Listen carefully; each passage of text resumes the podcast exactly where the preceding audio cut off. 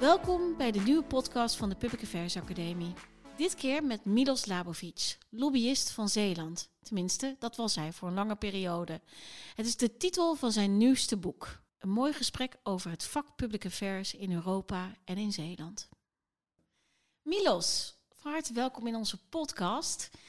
Um, naar aanleiding van je boek, Lobbyist van Zeeland. Um, nou, volgens mij kennen een heleboel mensen je wel in het vak. Maar misschien is het fijn als je voor die mensen die jou nog niet kennen je even kort voorstelt.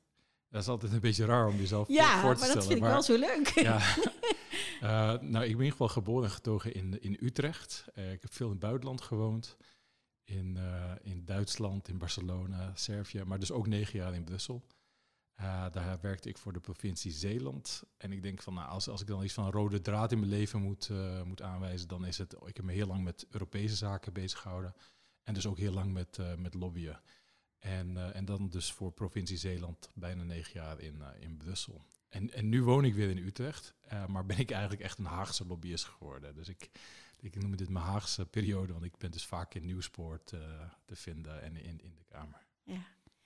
Het is je tweede boek uh, inmiddels. Het uh, eerste boek ging heel erg over Europa aan zich. Dit zie ik eigenlijk helemaal als bijna een... Een, je zei het net, we zaten even voor te praten, een memoir, een autobiografie of een biografie, hoe je het ook wil noemen. Maar um, wat was moeilijker om te schrijven? Dit, dit absoluut. Want uh, het vorige boek was echt heel veilig. Um, ik, ik schrijf boeken omdat ik op een gegeven moment heel veel indruk heb gedaan of heel veel kennis. En dat wil ik dan het, het papier toevertrouwen, zoals ze zeggen. En Super Lobby was, het enige spannende was misschien de titel van oké, okay, moeten we niet. Moeten we wel zo over de top titel uh, nemen.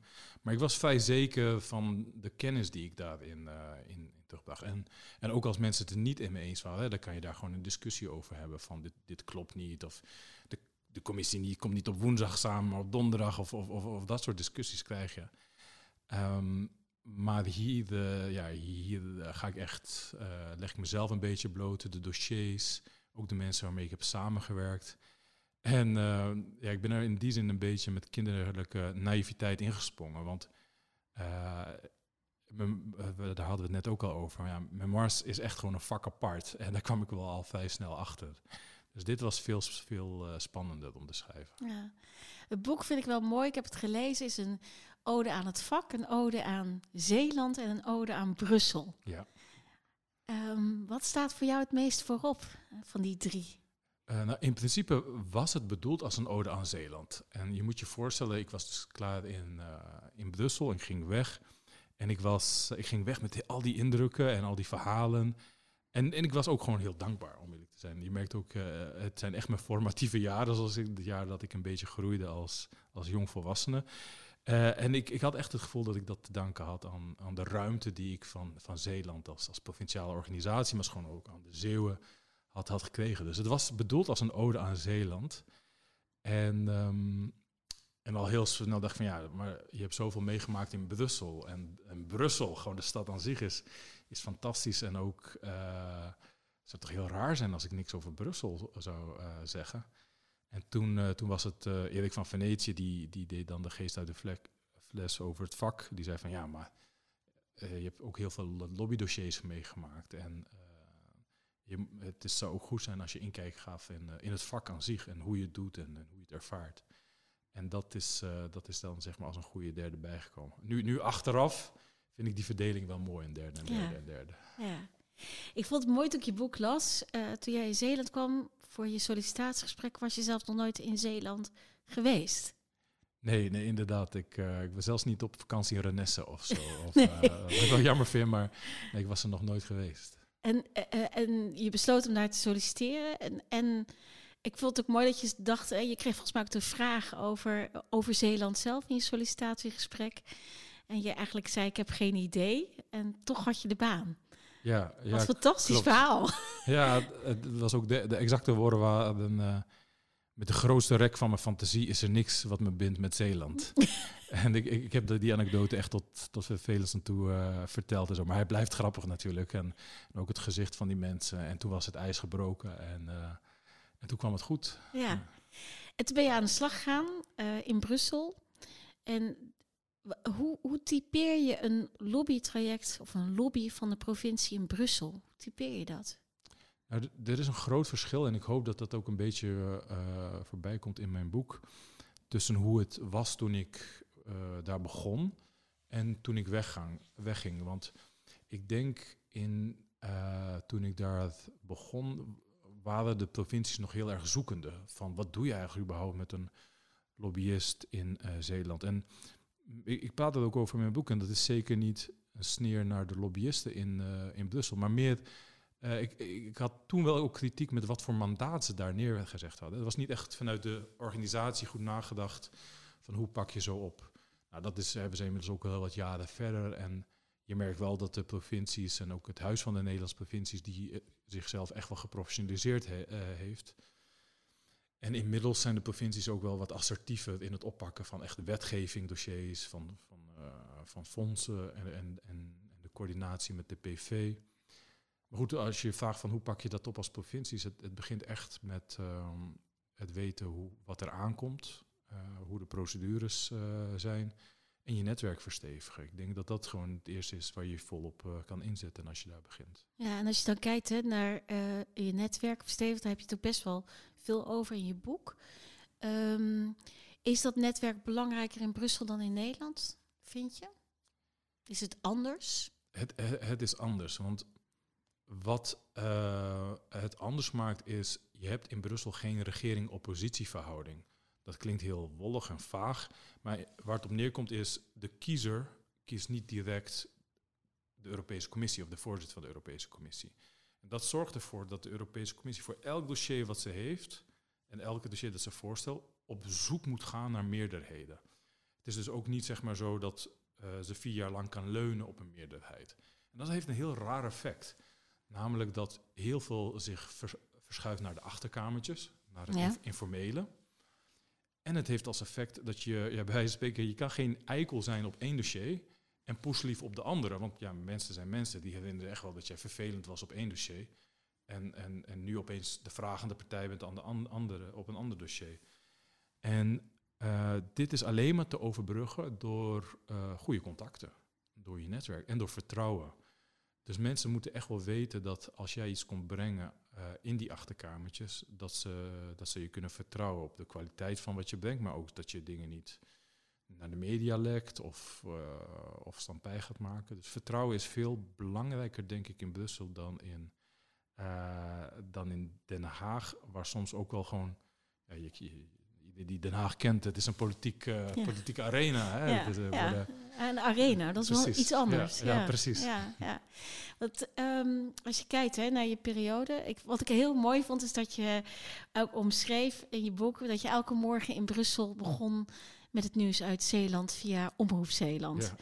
Ja. Uh, om even te horen wat er speelde. En dat maakte ook dat ik dacht, ja, is dat... Hey, je was ook regelmatig in Zeeland, maar hoe hou je die band heel sterk met Zeeland? Want je zit daar met dat mandaat, wat ik ook proef, een vrij open mandaat, hè? Ga ervoor, om maar even zo te zeggen. Hoe hou je dat warm? Hoe blijf je die link vasthouden? Ja, nou, go- gewoon door een aantal dingen, zoals elke dag, elke ochtend het nieuws luisteren. Ik had ook een abonnement op de P Z C. Um, en ik was er elke maandag en, en vaak was ik ook wel twee, week, twee uh, keer uh, per, per week. Maar ook als het om dossiers ging. Uh, bijvoorbeeld als uh, we hadden een dossier rondom de muskusratten. Vraag me alsjeblieft. Nee, misschien kan ik het straks uitleggen. Maar toen ben ik ook uh, met de waterschappen gaan jagen op, op die beesten. Of in ieder geval echt, met, uh, echt in het water op zoek naar de, de muskusratten. Zo kom je nog eens ergens. Ja, precies. Of als, uh, als het ging over de pulskorvisserij. Dat ik er dan echt op een kotter heb gestaan om te kijken wat er aan de hand is. En dus elke keer dat er een dossier was, dan, dan dook ik de provincie in om de mensen te leren kennen aan wie het, uh, wie het aanging. En dus betekent dat je eigenlijk je tijd ook echt verdeelde tussen Brussel en Zeeland? Ja, dan moet, moet ik wel eerlijk zijn dat ik vaker in Brussel was dan in ja, Zeeland. Dus ik ja. was misschien één keer, twee keer per week in, uh, in, in Zeeland. Zeeland. Of anderhalf keer, want ik denk dat, dat ik ook niet waar kan maken dat ik twee keer per week ook... Uh, ik was er sowieso één keer per week en dan, dan, dan wel eens vaak. En soms ook in het weekend, zeg maar, als er een, uh, in het weekend iets was of uh, wat dan ook. Dus ik probeerde wel zo vaak mogelijk in, uh, in de provincie te duiken. Ben je van Zeeland gaan houden? Ja, ja, zeker, ja, ja? zeker. Dat is heel on-Zeeuws. Een Zeeuw zou dat niet zo snel zeggen. Uh, maar ik ben echt wel verknocht geraakt aan die, aan die provincie. Ja, zeker. Ja, ja. Um, Je zei het ook zelf al eerder, um, toen wij even zaten voor te praten, een beetje kuifje in, uh, ja, in een soort wonderenwereld heb je soms ervaren, hè, op zoek naar. Um, als je die zoektocht omschrijft, wat, wat heb je op die zoektocht gevonden in die jaren, in die zeven jaar? Nou, ik denk, omdat ik alles uh, bekijk door de prisma van relaties. Ik vind de relatie heel erg belangrijk. En ik ben gewoon heel veel interessante, leuke mensen tegengekomen. Waarvan sommige mensen nog steeds mijn vrienden zijn. En ik ben deze week ook gaan uh, koffie gaan drinken met de oud-gedeputeerde van Zeeland. En nog uit die periode. En ook iemand die dus voorkomt in mijn boek. En dat was super leuk en super oprecht. En ik denk uh, dus dat ik wel echt heel veel leuke mensen ben tegengekomen. Verder, het was natuurlijk ook een zoektocht uh, naar... Ik, ik, was, ik was jong, ik was heel erg ontevreden met mezelf in, in die periode daarvoor. Toen ging ik naar Servië, nou, dat, dat ging al beter.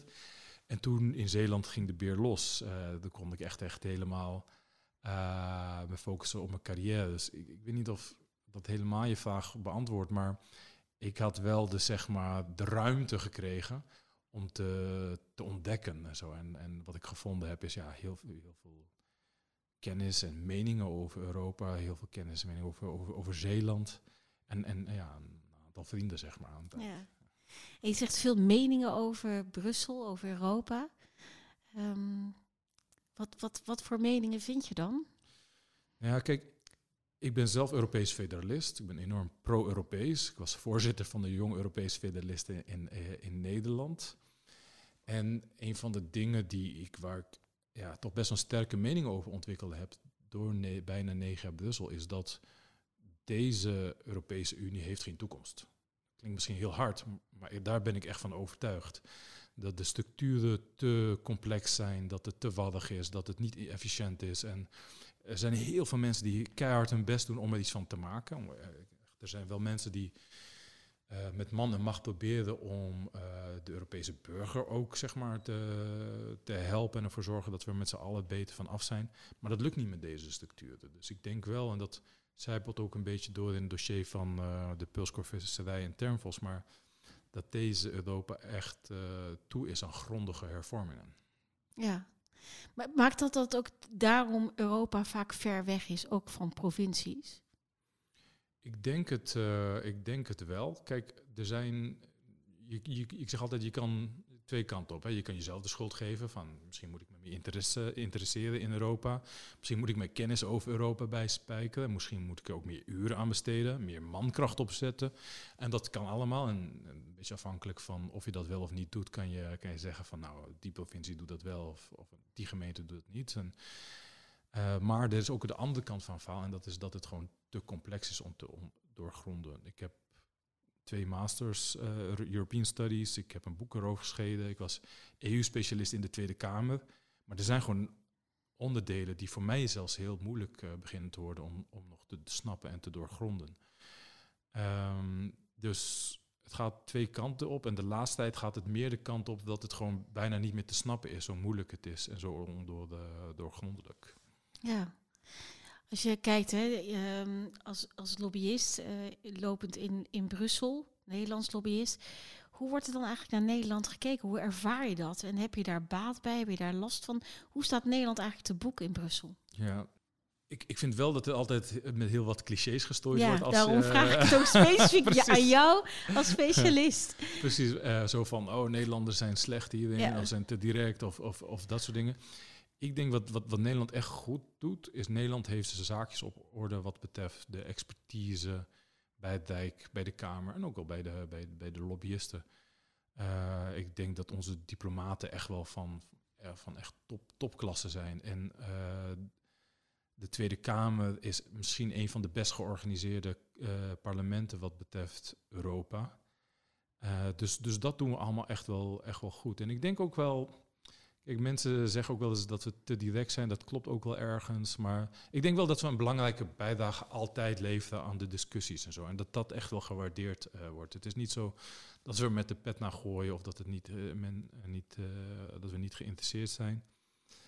Ik denk wel dat het uh, misschien één of twee clichés waar zijn. En de eerste is dat de Nederlanders soms te vaak kijken wat ze aan een relatie of aan een dossier hebben meteen. Hè, van ja. Wat levert het op? Uh, dat, dat heb ik zeker zien gebeuren. Terwijl ik weet nog met... Uh, ik heb ook wat vrienden, lobbyisten die Italianen waren. Nou, dat, dat kon niet op, joh. Je werd uitgenodigd naar de, voor de ene naar de andere receptie. En zij kwamen ook naar alles wat jij vroeg en zo. En... Uh, terwijl ik, ik heb misschien maar, maar één keer zaken met hem gedaan in die vier, vijf jaar. Dus, dus dat klopt wel. En ik denk, als ik dan me toch een beetje kritiek mag permitteren, is er zit wel een bepaalde uh, het idee bij Nederland en Nederlanders dat wij uh, echt wel heel goed zijn in alles.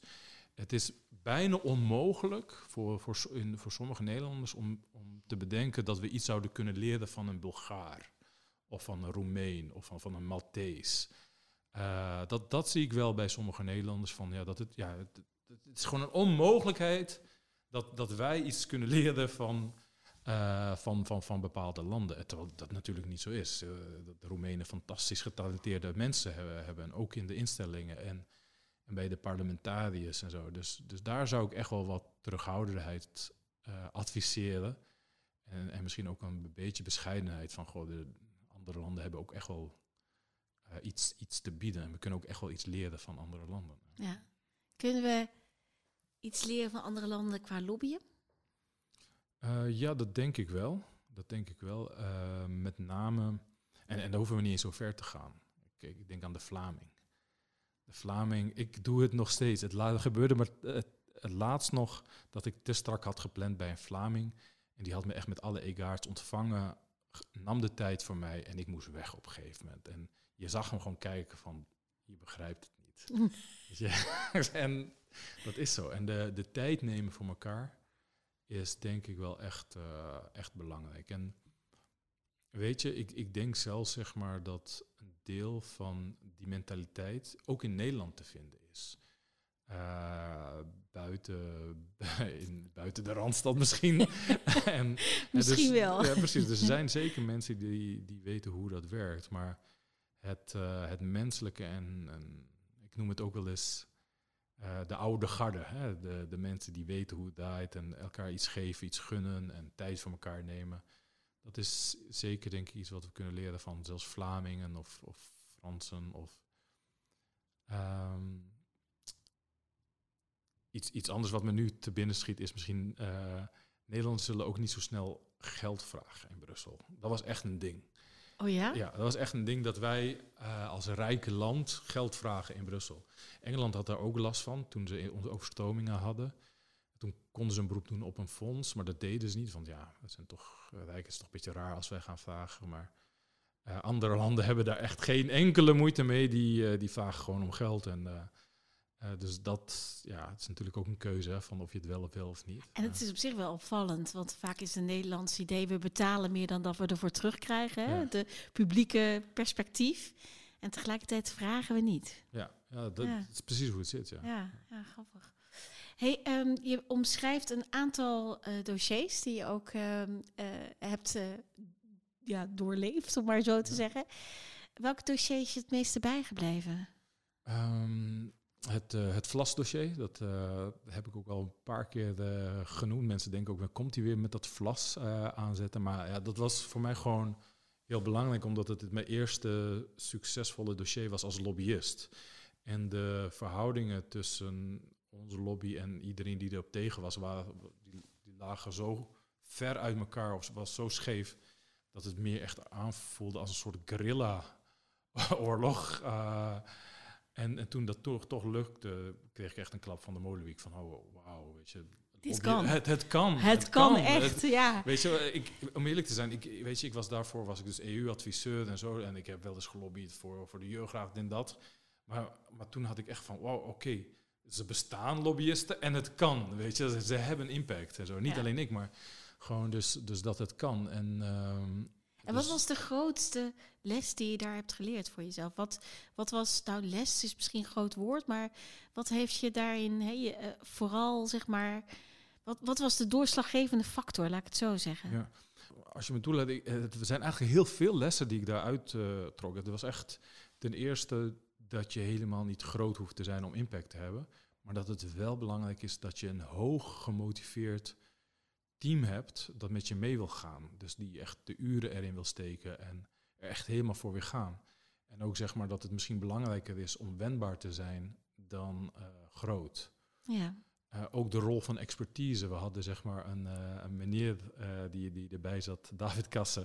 Dat was de ultieme vlasexpert. Geen grotere expert op vlasgebied in, in, in Nederland. En die kon echt elke vraag beantwoorden die we tegen hem aangooiden.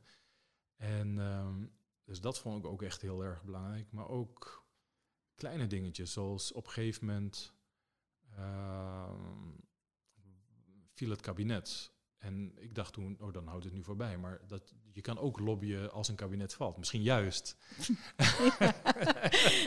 en, In Europa al, zeker. Ja, precies. Het is ja. allemaal van die, van die eye-openers ja. en zo die ik, uh, uh, die, die ik had. Maar ook de rol van, van die kleine dingetjes. Nu sla ik door, maar de, de aftersales of de, after, de nazorg na een debat. Dat je, je, je kan wel iets insteken, maar hoe mensen het uh, debat beleefd hebben... Maar ook uh, hoe de media erover schrijft of wat voor verhaal je van maakt van het debat, hoe, hoe het debat geïnterpreteerd wordt. Dat heeft ook nazorg blijkbaar nodig. Want uh, jij vond misschien het debat een succes, maar als, als alle kranten zeggen dat het... Uh, dat een doffe ellende was. Een ja. doffe ellende was, dan, dan is het een doffe ja. ellende. Dus, ja. dus, uh, dus dat vergt ook allemaal na. Dus dat is allemaal van die pareltjes, zeg maar, die ik in één dossier... Uh, leerde. Dus vandaar zeg maar dat het ook zo'n belangrijk dossier voor me was. Uh. Ja. Je commissaris voor de koningin was het toen nog, hè? In, jou, in die tijd uh, uh, was Carla Peijs, onder andere. Ja. Wat is, wat is de, de relatie tussen de commissaris en tussen de lobbyist? Hoe, hoe ver, je geeft ook wel een aantal voorbeelden in je boek, hè, maar hoe heb je dat ervaren? Hoe belangrijk is het dat dat goed is? Dat dat, hoe sluit je op elkaar aan? Ja. Neem ons eens mee. Ja, dat is, ik, ik denk voor iedereen die voor een bestuurder of een C E O werkt, uh, die zal het misschien herkennen. Maar het is een hele, ja, toch wel bijzondere band, want zij zijn politiek eindverantwoordelijke, dus ze zijn je politieke bazen. Uh, maar het zijn ook mensen die jou richting moeten geven. Dus als zij links zeggen, dan gaan we met z'n allen gewoon links. Uh, dat is ook het aard van beestje, beestje. En daarin moet je natuurlijk een manier vinden... om uh, goed te adviseren. Misschien soms ook wat uh, de Engelsen noemen speak truth to power. Dus als iets niet gaat, dat je dat ook zegt of je, je mening geeft. Want zij verwachten ook wel echt dat jij met je beste adviezen aankomt zetten. Ja. Ook als dat niet, niet klopt. En in het geval van Carla Peijs, uh, ik, ik weet niet of zij dat ervaren, zo ervaren heeft, maar het voelde ook een beetje aan als een soort mentorschap, omdat zij dus dertien jaar... Uh, in het Europees Parlement heeft uh, gezeten. Ze was, ze was minister. Uh, dus echt een politiek kanon. Uh, en die kon me echt wel een paar uh, goede adviezen geven. Die me heel veel ja, tijd hebben gescheeld. Uh, meteen de goede richting op uh, uh, naartoe stuurde. En, uh, en behalve dat, uh, de persoon Carla Peijs is heel leuk. Je kan echt onwaarschijnlijk...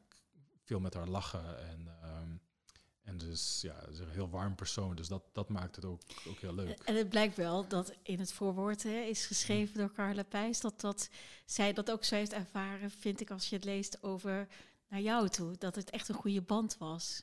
Ja, dat, dat, dat denk ik wel. We ze he, hebben ook geluncht uh, laatst en uh, nou, ik vond het altijd heel prettig met haar uh, samen te werken. Maar ja, ik vind in het voorwoord... Ook bij haar schemert vooral ook de liefde richting Zeeland uh, door. Ja. En dat merkte ik ook in mijn gesprekken. Uh, het is ook heel raar als je als buitenstaander op een gegeven moment heel lang daar werkt. Dan raak je toch op een, op een bepaalde manier een beetje... Ja, toch, toch, toch wel uh, gefascineerd door die pro- provincie. En krijg een beetje last van dat Zeeland-virus. Uh. En wat maakt Zeeland een andere provincie dan andere? In, in de lobby-issues, hè? Ja.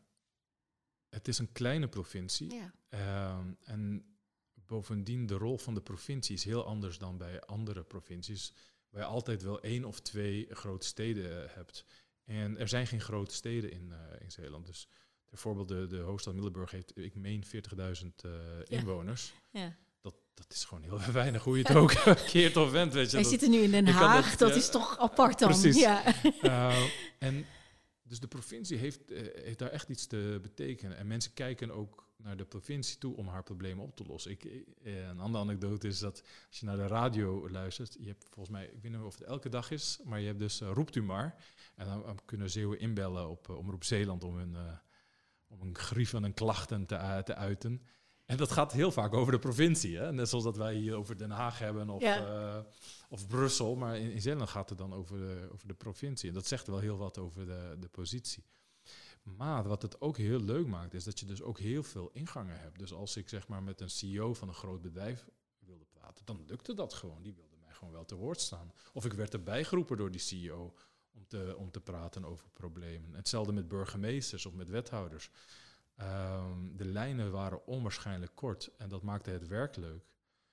Um, maar ook, je kon heel makkelijk mensen mobiliseren. Dus als je een paar wethouders zeg maar, ergens voor wilde opleiden, dan kon dat gewoon. Of je kon ze gewoon bellen. Of een burgemeester, daar had je gewoon bijna direct contact mee. En ja. dat is, uh, korte lijnen. Ja, precies. Dat is, dat is wel heel uniek. Um, is er ook een, een impact als je kijkt dat Um, Zeeland natuurlijk ook een euroregio is, België, Westerschelde, uh, nou, noem maar op. Zitten daar ook elementen in dat het anders maakt dan bijvoorbeeld Noord-Holland? Ja, ja zeker, want uh, grensoverschrijdende samenwerking zit echt in het D N A van, van Zeeland. Ik denk dan van, van alle zuidelijke, misschien wel alle uh, grensprovincies, dus Limburg en Brabant, maar, maar Zeeland heel erg. Dus um, samenwerking met de Vlamingen.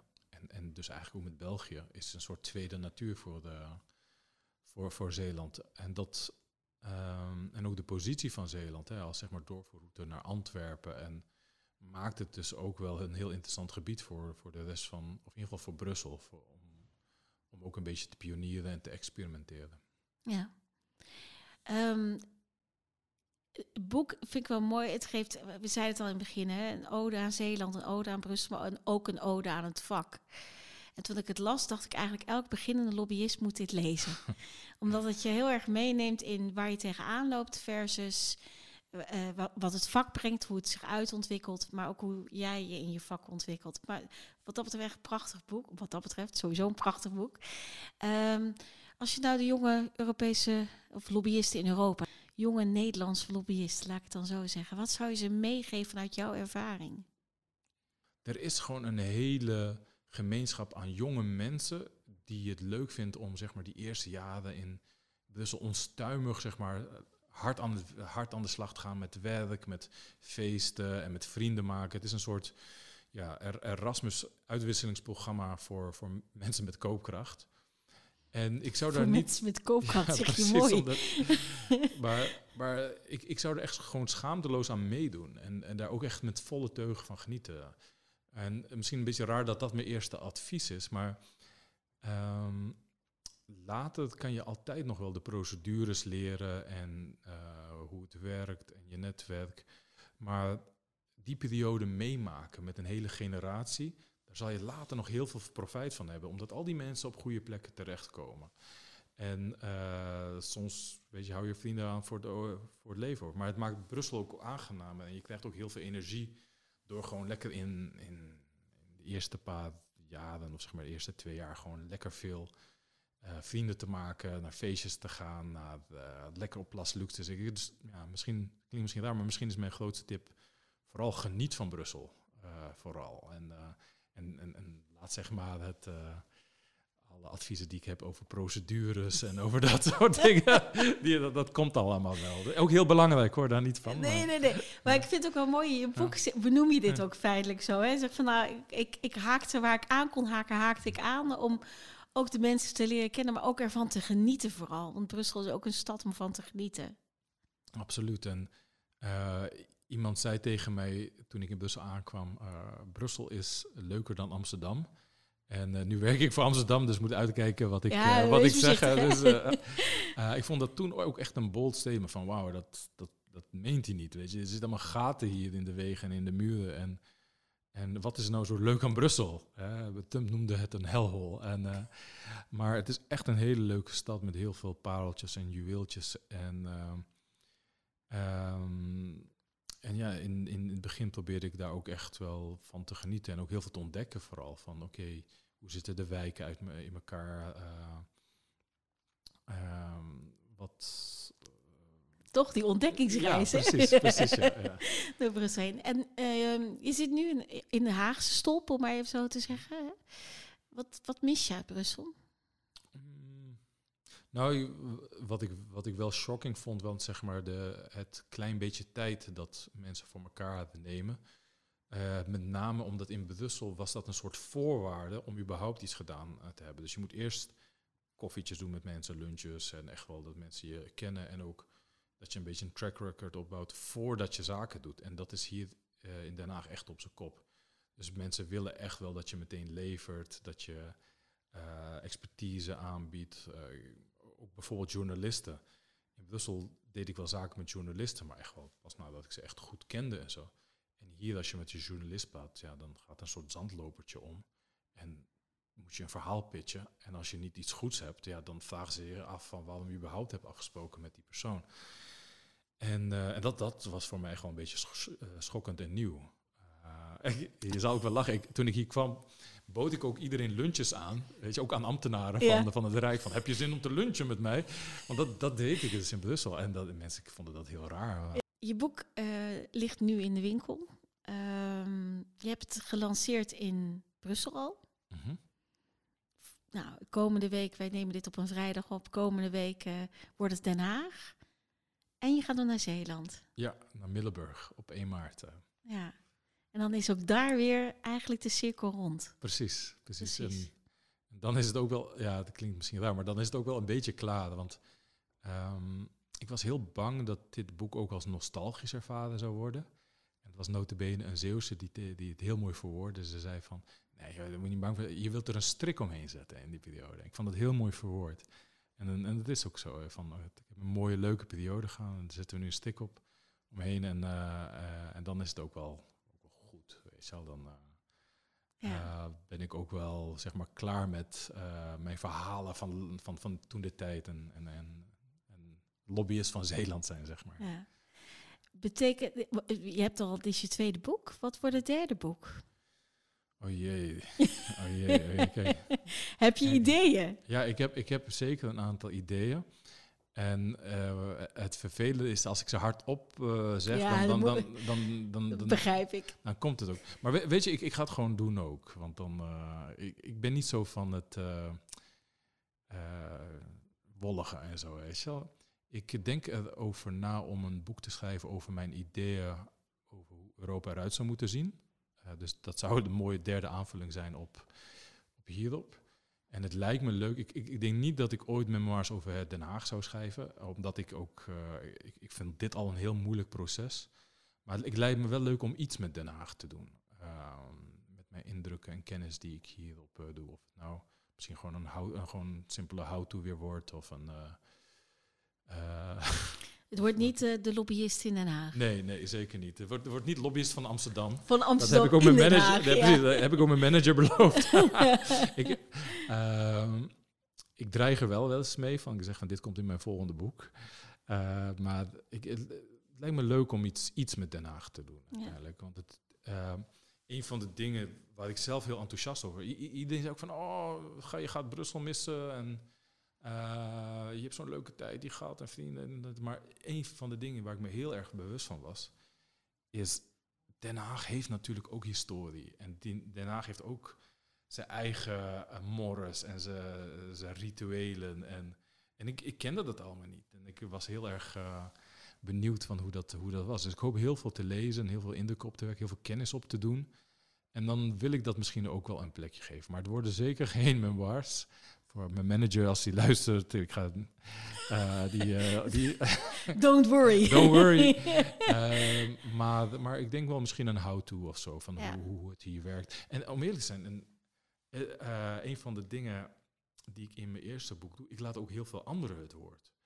Uh, dus, en dat lijkt me ook fantastisch om ook, hier, ook dan weer te doen. Dus er zijn hier heel veel typetjes in Den Haag. En heel veel lobbyisten en heel veel...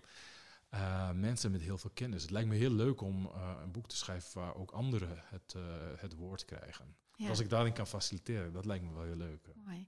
Er zijn genoeg verhalen te vertellen hè, over het vak. Ja, ja absoluut. Daar, kan je, daar raak je niet over uitgepraat. Ja, ja. Milos, onwijs veel dank. Bedankt, uh, een mooi uh, boek jij... om te lezen. Uh, echt een aanrader voor iedereen die eens uh, met jou door Brussel heen wil lopen. Met een Zeeuwse achtergrond uh, er ook nog bij in gedachten. Prachtig boek en uh, dank je wel. Geen dank. Bedankt voor de uitnodiging, Marwille.